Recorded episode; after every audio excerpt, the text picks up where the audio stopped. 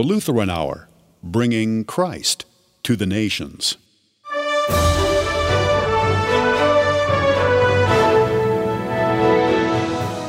Does doubt have a place in the life of a Christian? Dr. John Nunes says yes, but it's important that those doubts are not misplaced. Do not disbelieve, but believe. Do not doubt what I have done for you, Jesus says. So, friends, here's the one thing you can and should doubt for sure. You can doubt every doubt you've ever had about God's love for you in Christ Jesus. That's today on the Lutheran Hour.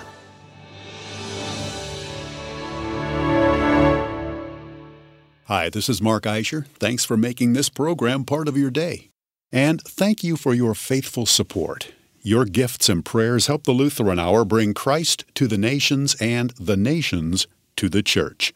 Learn more at lutheranhour.org. The Reverend Dr. John Nunes is a pastor within the Lutheran Church Missouri Synod, currently serving in Southern California. He's a senior fellow at the Center for Religion, Culture, and Democracy. He's also served as president of Concordia College, New York, and president and CEO of Lutheran World Relief.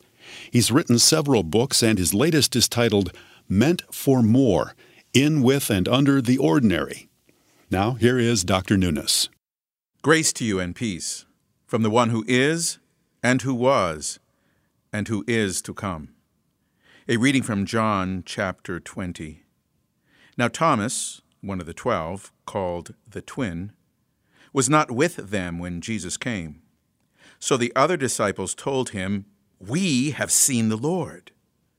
But he said to them, Unless I see in his hands the mark of the nails, and place my finger into the mark of the nails, and place my hand into his side, I will never believe. Eight days later, his disciples were inside again, and Thomas was with them. And although the doors were locked, Jesus came and stood among them, and said, Peace be with you. Now he said to Thomas, Put your finger here and see my hands and put out your hand and place it in my side. Do not disbelieve, but believe. Thomas answered him, My Lord and my God. And Jesus said to him, Have you believed because you have seen me? Blessed are those who have not seen and yet have believed. The word of the Lord. Doubting was not Thomas's primary problem. That he doubted wasn't the real issue. Whom he doubted was. I mean, I don't fault anyone for having doubts. In a world like this, on a planet that's as breathtakingly beautiful yet as devastatingly broken as this world that we inhabit, doubting comes easily, naturally, and it's probably healthy. I think I'd worry more about people who swallow up uncritically everything they read or see or hear. They are gullible and vulnerable to deals that seem too good to be true. The promises of Jesus, candidly, seem just like this. He promises us that in the one holy Christian and apostolic church, peace can be given and sins can be forgiven, peace that the world cannot give nor take away, and sins that the world would never, ever forgive for free. It does seem too good to be true. That God sends us love in the form of His Son, that God gives us life in that Son's sacrificial death and that in the resurrection of that same Son, Jesus, God invests in us everlastingly. But without the intervention of the Spirit, without the breath of God, there's no way in the world anybody's buying that. So, those kind of divine doubts, dear sister, good brother, those doubts would be a mistake. Because if you doubt what God has done for you in Jesus Christ, your doubts are misplaced. But not if you doubt other people, including yourself.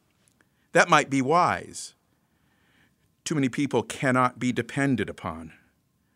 Too many leaders seem to care more about power and politics and posturing than they do about doing the right deeds for the right reason. Too many times, those we love the most hurt us the worst. Too often, those who drive the economy undermine our investment strategy too frequently. Even when we exercise regularly, even our own bodies eventually betray us. There seems to be nothing on earth you can count on 100%. So, doubt in this world isn't entirely misplaced. I recently experienced the trauma of the closing, after 140 years, of Concordia College, New York. So many students, faculty, and staff were impacted. So many alumni were crushed. As the president of that institution, I learned many lessons. Foremost, in this, what you could call school of hard knocks, I learned about my own failures and limitations. I learned that even if you pray and fight and pray and work as hard as you can, sometimes the outcome isn't what you hope for. To be honest, I spent too many long, sleepless nights with nightmarish doubts about myself. And that's not all wrong. Doubts are a part of Christian humility.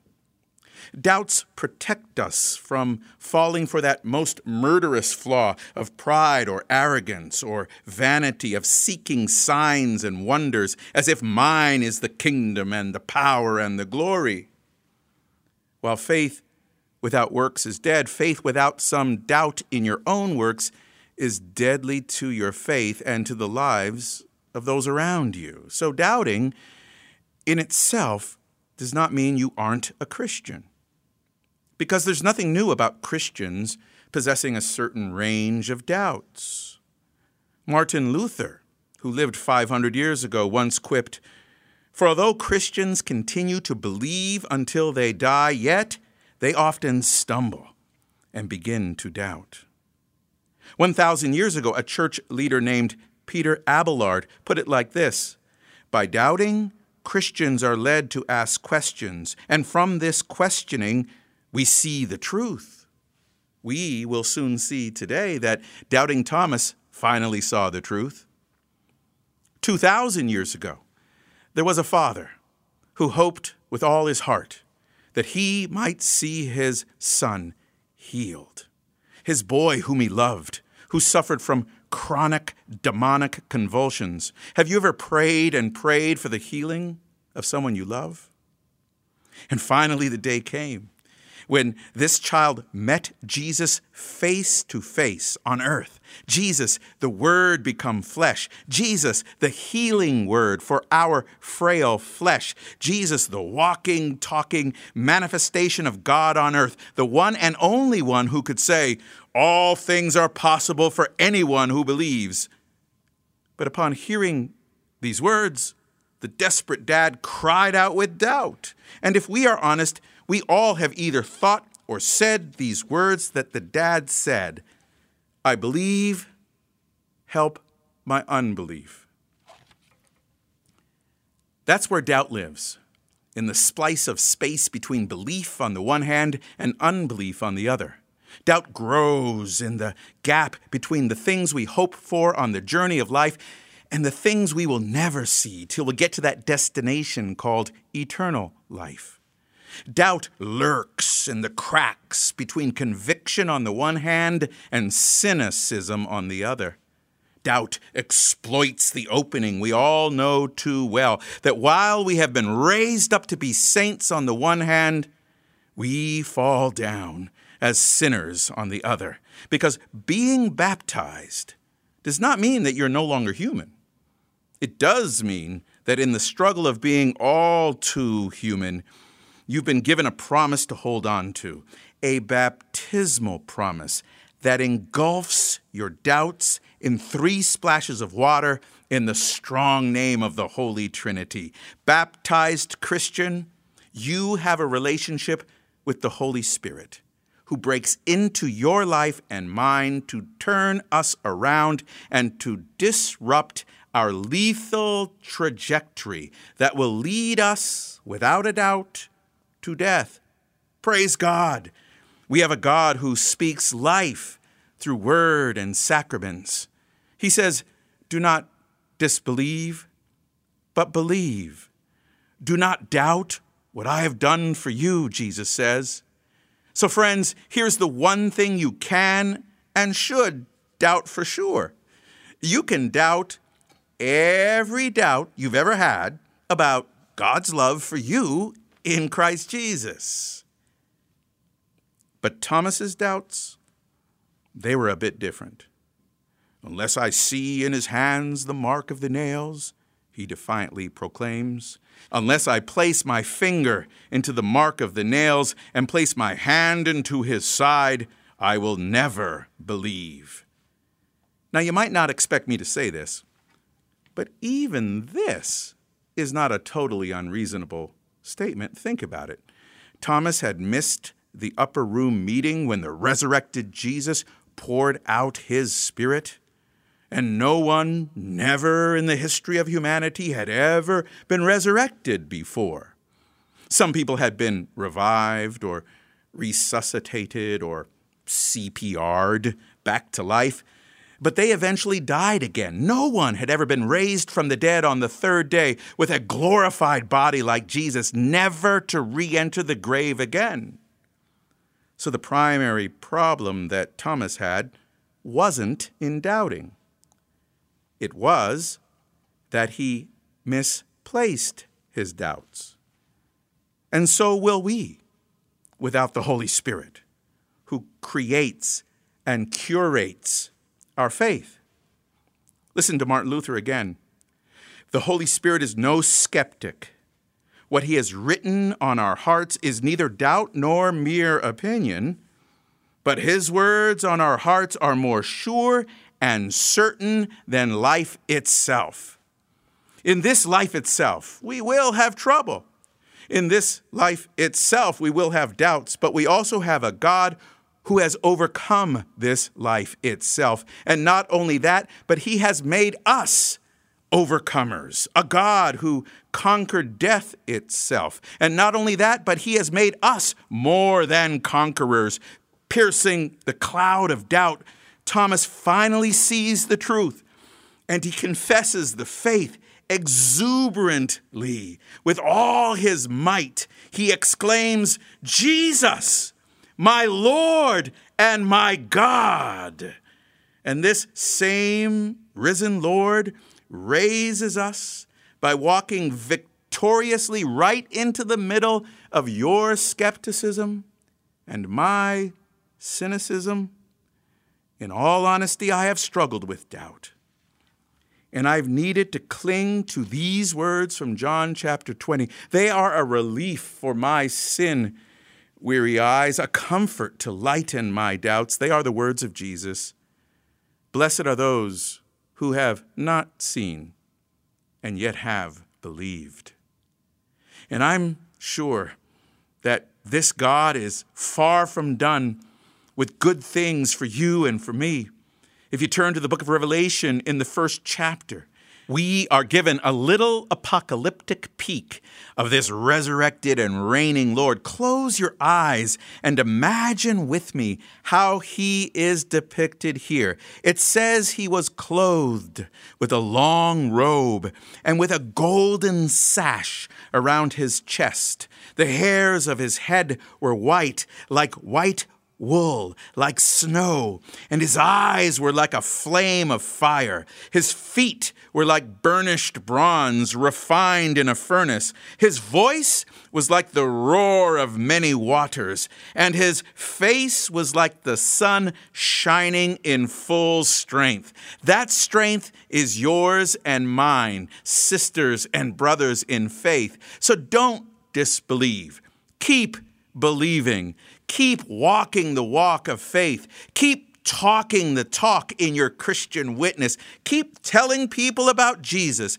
Keep singing with the hymn writer. Through the night of doubt and sorrow, onward goes the pilgrim band, singing songs of expectation, marching to the promised land where Christ is risen indeed. Alleluia. Amen.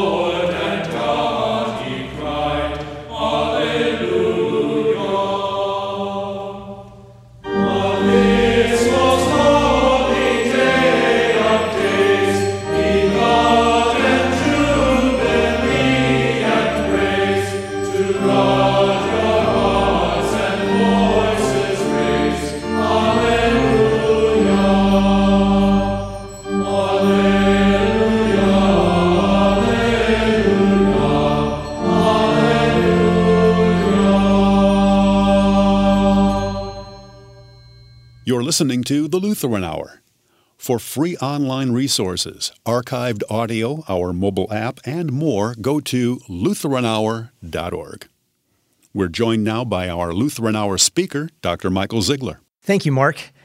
Today I'm visiting with our guest preacher, Dr. John Nunes. Dr. Nunes, I could I could introduce you through a lot of different uh, pathways, all the wonderful things you've done and people you've got to work with. But maybe I'll just say uh, husband of Monique and proud father of five daughters and one son. Is, is that a That's good introduction? It. That's the greatest achievement there could be. Amen. So I really am grateful for your sermon. I appreciate the, the idea of misplaced doubt and well placed faith.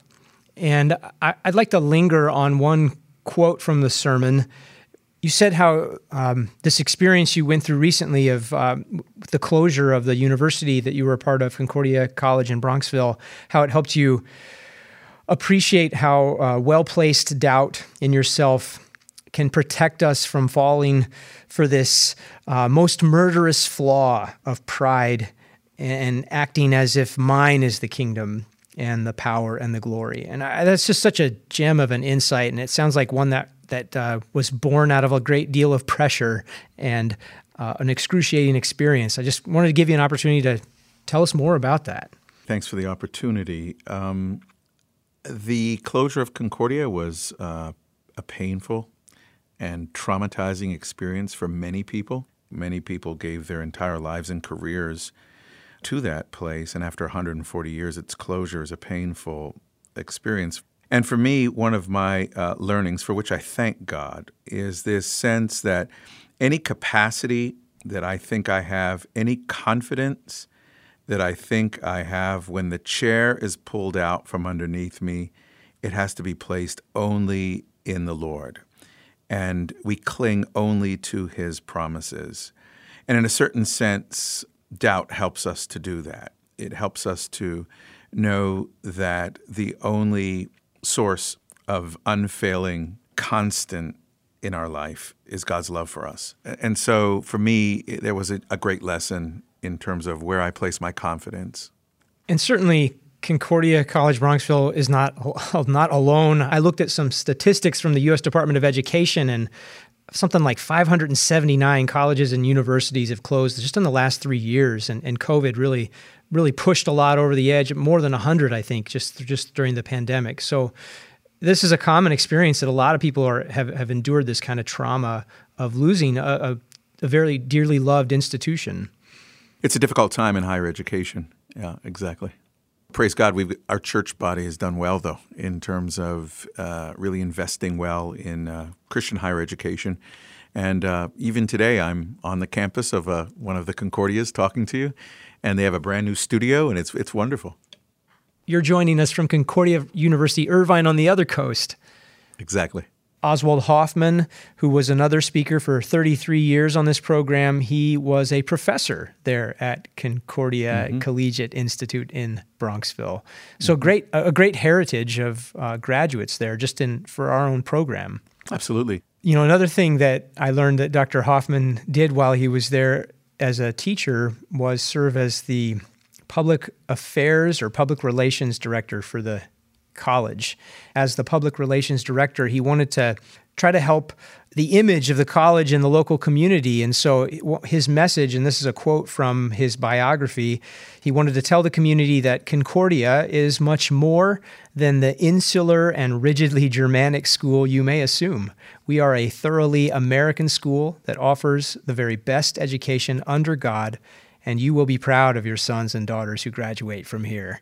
And of course, this is 1942, right, right as the United States has entered into war with Nazi Germany. And so there was a, certainly a, a drive to distinguish ourselves from our German heritage. But I just wanted to get your comments on that quote.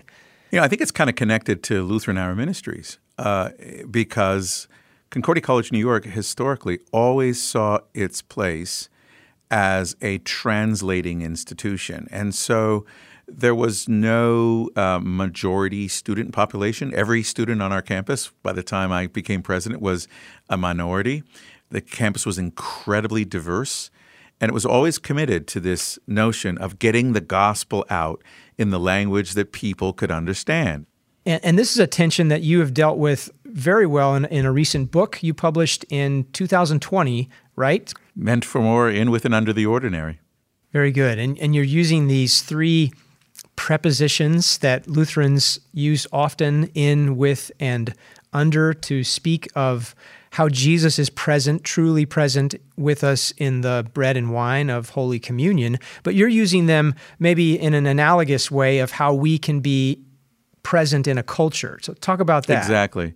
There is a sacramental, you know, small s way in which I'm using the term. So in, with, and under humans uh, in the world. We're not of the world, but we're in the world, and we are invested in the world, invested in the lives of others. We care about other people as human persons, as human beings, not just as ticks we can get in converting them to Christianity, uh, but they are ends in and of themselves. So we are invested in humans as ends. We are with them. We walk with them. We work with them. We accompany them. And so we're with people on their long, difficult journeys in life. And then under, we provide support for people. We come under them and undergird them through difficult times, and they know that they have our care and our support. So I think this is a great posture, these prepositions for Christians to find themselves in the world, in, with, and under others, in the name of Jesus. I think it reflects how Christians understand the core of reality that we we believe in a God who is not alone, not singular, but three in one. So three distinct persons who are always in with and under in, the presence of each other always relating and yet distinct. And so we can embrace a world like that. We, we know that that's the heart of reality. Exactly. One of the things that it means to be made in the image of god is that we have a trinitarian reflection and the trinity father son and spirit are in perfect relationship with one another so relationality or the sense that we don't do life singularly or individualistically, but we do life with others, um, is part of what it means to be made in the image of God. Humans are made for other humans. It is not good for anyone born of woman uh, to live alone. And so community is a part of uh, who we are. And I think that's th- th- there's a sense in which the image of God also means that we're built for community.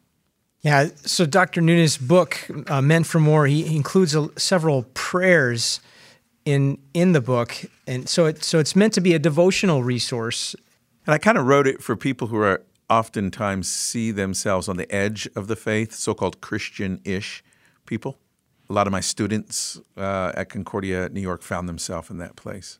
So if if someone were to pick up this book, uh, maybe maybe you're listening and you that description fits you. Uh, maybe you're you're uh, Christianish. you, have uh, haven't been into the church for a while or haven't been around the church, but you'd be interested in maybe taking another look at it, see this who this Jesus is.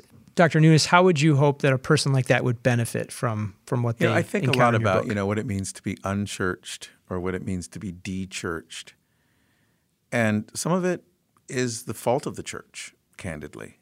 There are those who are born again, and there are those who have been burned again and again and again by the church.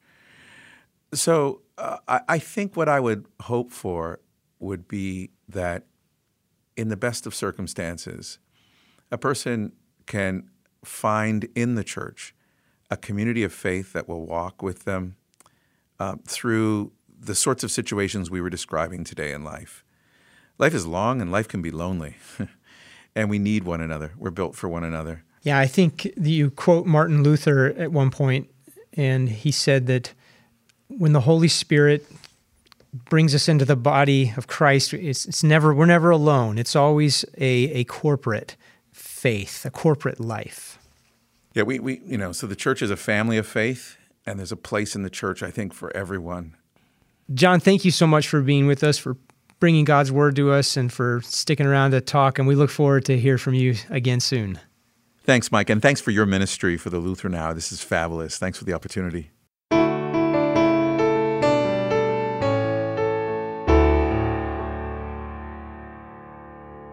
Taught by our risen Lord, we are bold to pray. Our Father, who art in heaven, hallowed be thy name. Thy kingdom come, thy will be done on earth as it is in heaven. Give us this day our daily bread, and forgive us our trespasses as we forgive those who trespass against us. And lead us not into temptation, but deliver us from evil. For thine is the kingdom, and the power, and the glory, for ever and ever. Amen. Receive the blessing of the Lord. The Lord bless you and keep you. The Lord make his face shine on you and be gracious to you the Lord look upon you with his favor and give you peace. Amen. This has been a presentation of Lutheran Hour Ministries.